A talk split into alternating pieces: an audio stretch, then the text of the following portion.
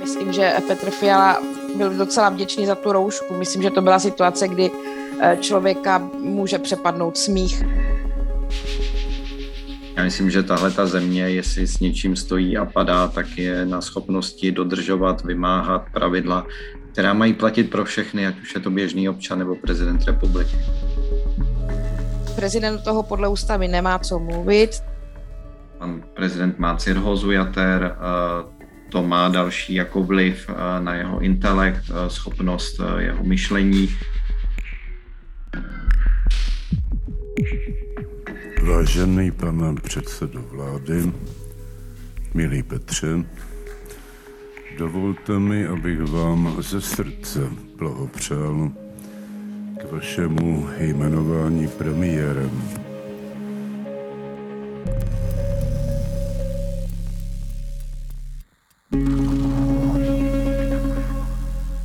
Posloucháte podcast týdeníku Respekt, zdraví vás Hana Řičicová, dneska s reporterkou Ivanou Svobodovou a redaktorem Ondřejem Kundrou o stavu prezidenta Zemana i nové vlády. Ahoj Ivano, ahoj Ondro. Dobrý den. Ahoj. Ivano, Ondro, co včerejší jmenování Petra Fialy? Sledovali jste to? Připadalo vám to adekvátní vzhledem k situaci? Tak myslím, že vzhledem k situaci se zkrátka nedalo nic jiného dělat. Prezident Zeman je eh, opravdu jako nakažený covidem, tím pádem tam se bylo potřeba, eh, potřeba eh, samozřejmě dodržet nějaká ta bezpečnostní opatření, jakkoliv to vypadalo bizarně a myslím, že Petr Fiala byl docela vděčný za tu roušku. Myslím, že to byla situace, kdy člověka může přepadnout smích, protože byl, působilo to komicky, což teda nic proti nemocnému prezidentovi, ale v té skleněné vitríně. Oni byli horší ty eh, věci předtím, nebo opravdu pozoruhodné ty věci předtím, kdy myslím, že Petr Fiala byl trošku uvedený jako do omylu, když mu kancelář řekla, že hradu, že vlastně je všechno připraveno, nebo že to jmenování v neděli proběhne na tom hradě a on se potom eh, dozvěděl teprve někde z veřejného prostoru, že hlavní hygienička nic takového nepovolila, nebo že to zkrátka není jak připraveno. Ale eh, vzhledem k situaci, jaká je, tak myslím, že nijak jinak než ve vitríně to asi proběhnout nemohlo. Já se teda musím přiznat, že jsem to sledoval s mírným spožděním, protože zrovna v době, kdy byl ten online přenos, tak jsem dostal doma za úkol, že musím dojet eh, vyzvednout růžové boby, tak jsem si to pak eh, pustil eh, asi o půl hodiny později, ale bylo to velmi zajímavé samozřejmě. Ivana tady celé aranžma už zmiňovala, já jsem si pak o tom psal se svými kamarády ze střední Evropy, novináři, některými politiky nebo jejich poradci, se kterými se znám z minulosti ještě. A ty, ti, ti na to reagovali, když jsem jim posílal ty fotky, že teda i na středoevropské poměry je to hodně jako bizarní, to celé jako uspořádání ale jako vážně, kdybych to měl nějak jako se pokusit analyzovat, tak bych asi řekl, že, že Miloš Zeman si tak trochu užil to, o co se dlouhodobě snažil a pokoušel on u jiných lidí je nějak různě jako izolovat, vyčlenovat je ze společnosti, eh, on je různě různými invektivami eh, ostrakizoval, nejenom samozřejmě novináře, ale i různě lidi, kteří jsou nějak jako sociálně slabší, handicapovaní. No tak teď se ocitnul eh, v izolaci on díky covidu. Zároveň, a to je nějaký můj druhý postřeh k tomu, celé to taky vypovídá o tom, že ten Pražský hrad skutečně dlouhodobě nepracuje profesionálně protože do poslední chvíle nevěděli, jak vlastně Miloš Zeman bude jmenovat Petra Fialu. Ujišťovali teda lidi kolem Petra Fialy, že to bude všechno v pohodě, ale sami to neměli vůbec nějak vymyšlené. Do toho jim přišla ta hlavní hygienička, která řekla, že teda napřímo to Miloš Zeman prostě dělat nemůže, že nikdo nemůže mít výjimku z pravidel, to je zase jako zaskočilo, čili byla to hodně, hodně velká improvizace a nejcennější vlastně mě pro mě na celém tom aktu přišlo právě to rozhodnutí hlavní hygieničky, která eh, trvala na dodržování pravidel. Já myslím, že tahle ta země, jestli s něčím stojí a padá, tak je na schopnosti dodržovat, vymáhat pravidla, která mají platit pro všechny, ať už je to běžný občan nebo prezident republiky. No, protože ono to vlastně působí docela diletantsky, už jak o tom oba dva mluvíte, jak se vlastně vůbec mohlo stát, že hrad a kancelář prezidenta republiky ujišťuje, že je všechno v pořádku a připravené k tomu jmenování, zároveň ale hlavní hygienička vůbec nic neví. No, to je ale uh, celkem jako v řádu toho, jak hradní kancelář pracuje delší dobu tady tahle administrativa se trošku utrhla ze řetězu už dávno. Eh, jak tady Ondřej mluvil o pravidlech, oni jakoby žádným pravidlům jako nepodléhali a eh, prostě když se jim chce, tak něco řeknou a když ne, tak to neřeknou a když něco řeknou, tak je zkrátka potřeba to opravdu řádně ověřovat. A já bych tomu chtěla ještě říct, že tady z toho možná může trošku plynout, že Petr Fiala byl připraven běžet na hrad tak, jak tak, ale vím, že v ODS se tohle hodně řešilo, i on to řešil, jako s tím výsledkem, že pokud by se nenašel ten způsob, který se nakonec našel v podobě té vitríny, tak on by on byl připraven zkrátka na to jmenování nejít. Jo. To ne, není to tak, že by běžel na hradci pro, pro jmenování jenom proto, že mu to prostě kancléř řekl, že, že má přijít. Tam by k tomu nedošlo zkrátka bez té vitríny. To skutečně jako můžu potvrdit, eh, to, to utržení ze řetězu a my se setkáváme s tím eh, jako novináři jako pravidelně, jenom aby si eh, posluchači teda představili, jaké je to dostat informace z Pražského hradu na úplně banální věci, s Ivanou jsme o tomhle, o čem se bavíme, psali nějaký článek, nejdřív na web, eh, eh, když teda prezident dostal covid a jak to jmenování bude vypadat, potom do pondělního respektu, který si všichni můžete pořídit už ode dneška eh, na stáncích. Tak jsme se snažili dostat od kancléře Mináře odpověď na otázky, jak to jmenování vlastně jako celé proběhne, jestli prezident bude na balkónu nebo právě za nějakým plexisklem, sklem, či jak to bude vypadat tak na takhle jednoduchou otázku kancléř eh, místo odpovědi pošle rozesmátý smajlík.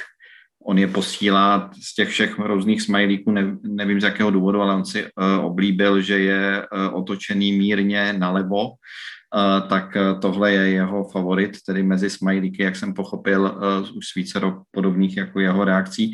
No a když jsme mu poslali jako mírné doplnění, že teda hlavní hygienička se proti tomu postavila právě kvůli tomu, že prezident by měl jako covid nemocný člověk se trvávat tedy v izolaci, tak jak si s tím, jak si s tím poradí. A na konci té otázky bylo napsáno hezký víkend, tak eh, zase kancléř zareagoval bez odpovědi konkrétní a jeho odpovědí bylo vám také. Uh, tak uh, to, to, ta administrativa prostě vedle toho, že je zcela nefunkční, tak je ještě naprosto arrogantní.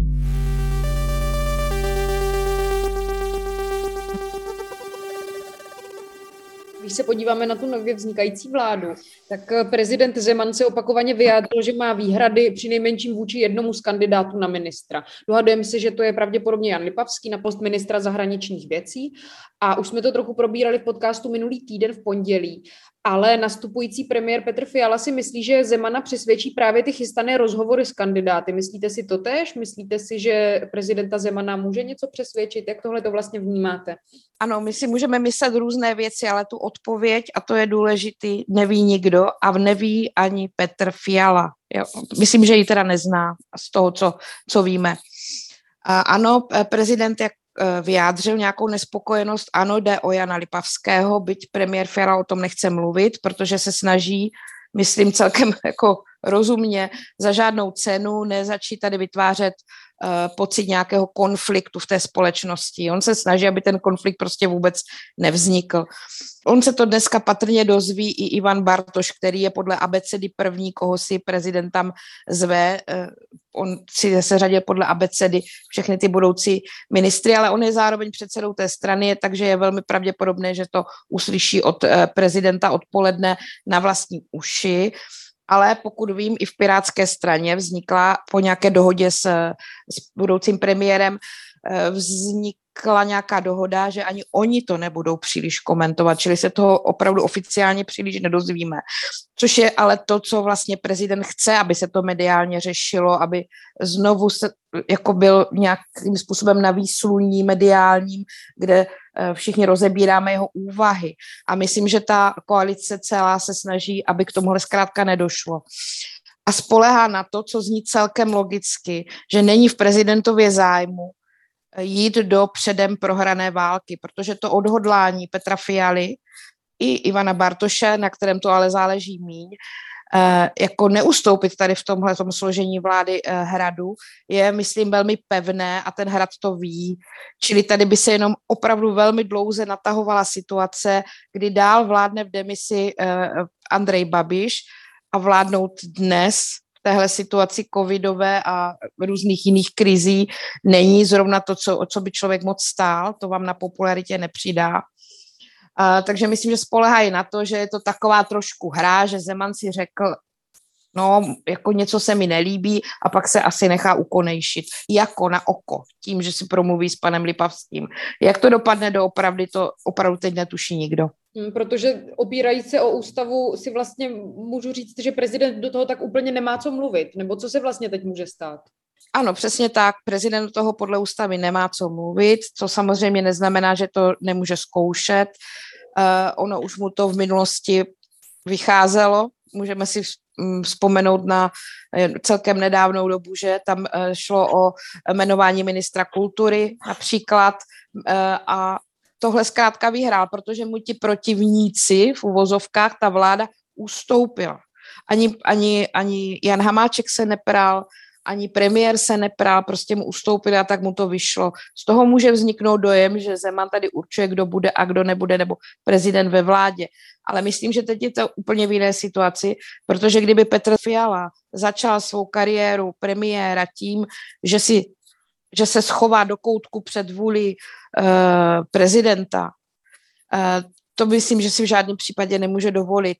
A to právo je na jeho straně, takže jenom by se to natahovalo v době, kdy tady umírají lidé. Uh, bylo by potřeba se obrátit na ústavní soud s kompetenční žalobou, ta by nepochybně uspěla proti tomu Zemanovi a my bychom jenom byli o nějaký ten měsíc i víc prostě v čase posunutí dál.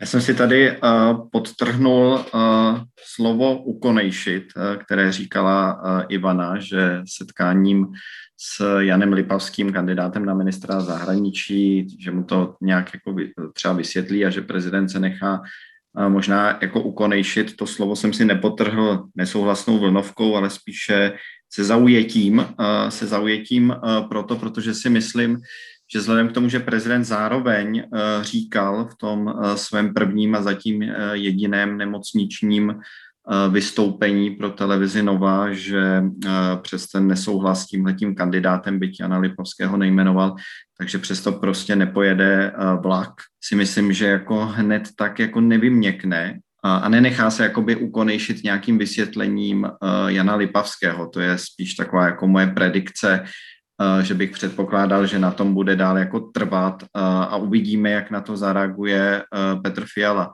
Všechny trumfy drží v rukou premiér Petr Fiala, ale bude to znamenat jako, znamenalo by to jako vyostření toho sporu, kdyby musel jít k ústavnímu soudu proti Miloši Zemanovi. Bylo by to zároveň jako velmi cené, protože by se jednou proždy tady na základě verdiktu ústavního soudu teda jasně narýsovala pravidla, že prezident sice nemusí s někým souhlasit, nemusí se mu líbit, ale nemá nejmenší možnost ze zákona ovlivnit, kdo bude členem vlády a kdo členem vlády nebude. Petr Fiala má jednu výhodu proti Andreji Babišovi, že má zatím jasnou většinu v poslanecké sněmovně. Takže z tohohle toho pohledu není vydíratelný a, a může se cítit více silný. K čemu vlastně, jako by to Miloši Zemanovi bylo? K čemu by to bylo ta hra? Když ji prohraje, chce, chceš končit ve funkci prohrou, já myslím, že Miloš Zeman, uh, že, že to je, že je jako dlouhodobě uh, jako cynik, uh, které, který, který chce prostě ukazovat, že je jako nejsilnější, že je to pořád on, kdo rozhoduje, že i v nemoci je to on, kdo rozhoduje, že prostě si na, na že, že, že on tady je ta hlavní jako hlava Uh, takže já si myslím, že Miloš Zeman nemusí sledovat ani nějaký jako dlouhodobý nebo střednědobý strategický cíl nebo, nebo to ještě nějak jako dál kapitalizovat uh, veto nějakého jako kandidáta, ale že chce prostě jenom zase ukázat sílu.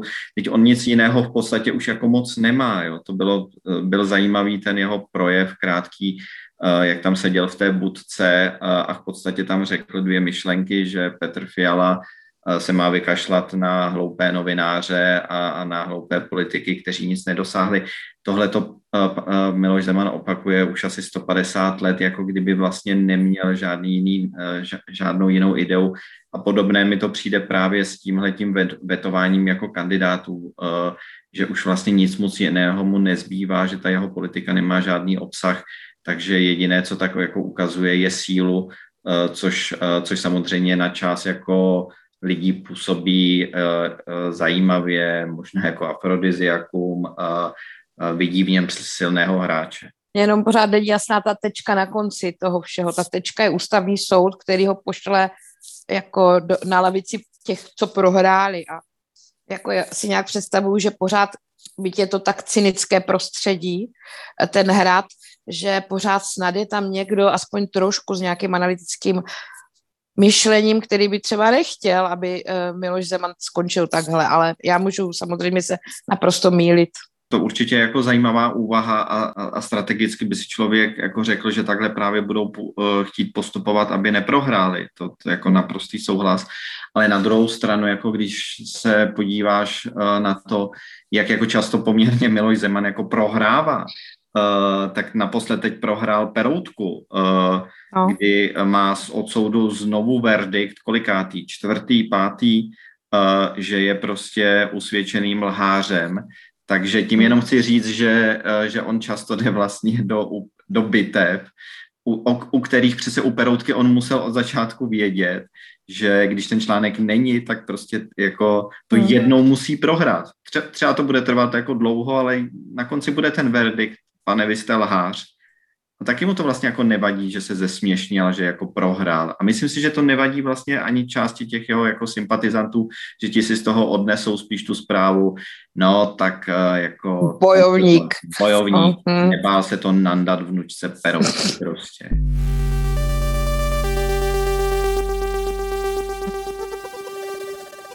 Zastavme se ještě na chvíli u obsazení té nové vlády. Kromě Jana Lipavského se diskutuje o tom takzvaném novém Věslavu Michalíkovi, tedy uh, kandidátovi na ministra průmyslu a obchodu, protože Michalík se nakonec o ten post ucházet nebude. Tím novým kandidátem by měl být Josef Síkela, což je člen vedení společnosti Erste Group. Víme o něm vlastně něco víc? Víme vlastně, kdo to je?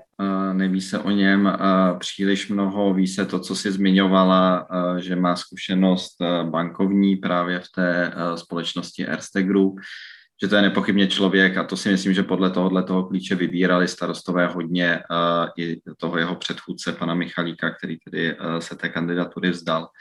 Eh, že to je člověk, který se vyzná v těch finančních biznisových kruzích, eh, který si s nimi moc jako nezadá, minimálně jim bude jako rozumět a nenechá se úplně od nich opít rohlíkem. To je vlastně zajímavé, starostové mají eh, jako řadu lidí, kteří v té politice se pohybují jako dlouhodobě, mají zkušenost z parlamentu. Vlastně mohli by vykonávat tu ministerskou funkci, ale pak, když s nimi mluvíš, tak ti sami třeba řeknou, no a já bych se třeba na to ministerstvu uh, průmyslu úplně jako ztratil, protože já s těma průmyslníkama uh, vlastně uh, jako nedokážu držet úplně stejnou, stejnou rychlost, oni by mě v tom nějak jako utopili. I starostové, to mě právě u toho napadlo, že vlastně tak trochu postupují jako Andrej Babiš kdysi, že taky jako lobil různé jako lidi mimo ten svůj poslanecký klub, protože je považoval za fundovanější na tu konkrétní funkci. Určitě to nemusí být jako handicap, ale myslím si, že politici by se měli na nějaká místa jako připravovat. Petr Gazdík vlastně ze starostů v posledních letech se dost jako zabýval tématem školství a nakonec díky tomu také jako přistál na ministerstvu školství tak jsem si jenom říkal, že je vlastně jako zajímavé, že, uh, že tam nemají nikoho mezi sebou, uh, třeba v tom poslaneckém klubu, kdo by zvládnul víc nějaký jako finanční rezort, uh, jako je právě ministerstvo průmyslu. Vy už jste tady o tom mluvili, jak vám hradní kancléř Minář posílá místo odpovědí emojis, pokud už na ty vaše zprávy vlastně vůbec zareaguje. Co teď víme o zdravotním stavu prezidenta Zemana, o jeho nakažení koronavirem? Víme vlastně něco určitého? Víme toho víc, než když byl v nemocnici a tak různě se kolem jeho zdravotního stavu kamuflovalo? Co vlastně ho teď čeká a zvládne to vůbec vzhledem ke svému zdravotnímu stavu? Víme to, že Miloš Zeman je nepochybně eh, jako vážně nemocný člověk, který ale, jak se ukázalo, článek 66 aktivován nebyl a nikdo se k tomu nechystá je schopen chvílemi působit, nebo my nevíme, jak často, to se prostě není v našich silách zjistit, ale minimálně víme, že chvílemi je schopen působit jako někdo, kdo vykonává funkci prezidenta, když nějak vystoupí na veřejnost nebo jmenuje premiéra. Ehm, do toho víme, že dostal v nemocnici, se nakazil covidem, což působí poměrně absurdně v nemocnici, kde by měl být eh, pod naprostou kontrolou a konec konců ta ústřední vojenská nemocnice tvrdí, že, že tam byla dodržována všechna ta bezpečnostní opatření. Ale výsledek je ten, že Miloš Zeman odjel z ústřední vojenské nemocnice nakažen covidem. Všechno ukazuje na to, protože tím druhým nakaženým, jak se na to přišlo, to už jsme s Ondřejem popisovali, prostě zaměstnankyně Hradu, je to jeho ošetřovatelka, která je najatá hradem a která s ním pobývala teď v posledních měsících, i v té nemocnici s ním byla. Eh, samozřejmě tady nelze říct, že to chytil od té ošetřovatelky, protože my nevíme, kdo všechno tam za ním do té nemocnice chodil. Konec konců ona to mohla chytit od něj, nebo to tam mohl přinést někdo jiný mezi tyhle ty dva lidi, pacienta a jeho ošetřovatelku v nemocničním pokoji. A jak jsme viděli například z fotografie, kdy tam byl, eh, kdy tam byl eh, vlastně předseda, bývalý předseda sněmovny Vondráček za ním, kvůli svolání schůze. Tam vznikla ta, to video a fotografie, kterou pořídil hrad a viděli jsme, jak kolem prezidenta tam stojí několik lidí, včetně té ošetřovatelky, zcela na dosah, úplně nekrytí jakýmikoliv ochrannými uh, prostředky. A vzhledem k tomu, že teď se do nemocnic pouští i na základě toho, že je člověk pouze očkován, což neznamená, že nemůže být přenašečem nějaké, nějaké nákazy, tak tam k tomu mohlo dojít všelijakými způsoby. Je to jako další ukázka toho, eh, jak je nefunkční eh, ta prezidentská kancelář, o čem už jsme tady mluvili, prezident je jako těžce nemocný, eh, tak tak vybral tu zatáčku díky jako kvalitní péči v střední vojenské nemocnici. A jeho bezprostřední okolí ani širší v jeho blízkosti nenosí jako žádnou ochranu, na všechno se tam vlastně jako kašle, na všechna jako pravidla no tak není divu, že to takhle dopadne, jak to vlastně dopadlo. Přijde mi ale vlastně jako zajímavější ten uh, druhý rozměr, uh, nebo ta druhá jeho nemoc, ta, ta vážnější v tuto chvíli, protože zatím se zdá, že ten COVID má tedy bez příznaků, má dlouhodobě problém s játry díky vyjádření jednoho člena jeho konzíry a zjištění novinářů, tak pan prezident má cirhozu jater, to má další jako vliv eh, na jeho intelekt, eh, schopnost eh, jeho myšlení, racionální úvahy a ta je prostě malá a prezident v tomhle se určitě jako nezlepší. A je pak samozřejmě otázka, nakolik a co všechno z toho mandátu on vykonává. A zdá se, že nevykonává v tuhle chvíli skoro nic, maximálně ty dvě minuty, eh, když se ukázal v té kukani a jsem tam tedy podep, podepíše eh, nějaký papír. Takže si myslím, že eh, se musíme jako připravit na to, že prezident dlouhodobě do konce toho svého mandátu, což v tuhle chvíli zbývá rok a dva nebo tři měsíce, tak, tak vlastně budeme mít zcela dysfunkčního prezidenta, mentálně eh, velmi jako oslabeného nebo možná dokonce neschopného vykonávat ten úřad, což výrazně posiluje eh, jako různé problematické lidi v jeho okolí, eh, ať už je to jeho kancléř Minář nebo jeho poradce Martin Nejedlí. Prezident bude muset dělat ještě klíčová personální rozhodnutí, protože se mění předseda nejvyššího správního soudu, bude se obměňovat eh, jedno místo na ústavním soudě minimálně, budou se vybírat noví členové bankovní rady. Tohle to všechno se bude dít někde na zavřenými dveřmi a my vůbec nebudeme vědět, nakolik ta rozhodnutí jsou autonomní prezidenta Zemana a nakolik ne a je to rozhodnutí anebo možná nějaké obchody a otázka jako za, za co jeho okolí, které, kterému už nezbývá eh, moc dlouhá doba eh, v těchto vysokých eh, mocenských patrech. A to si myslím, že bude jako hodně rizikové. Tak děkuji Ivano, díky Ondro. Díky. Díky, naschledanou, ahoj.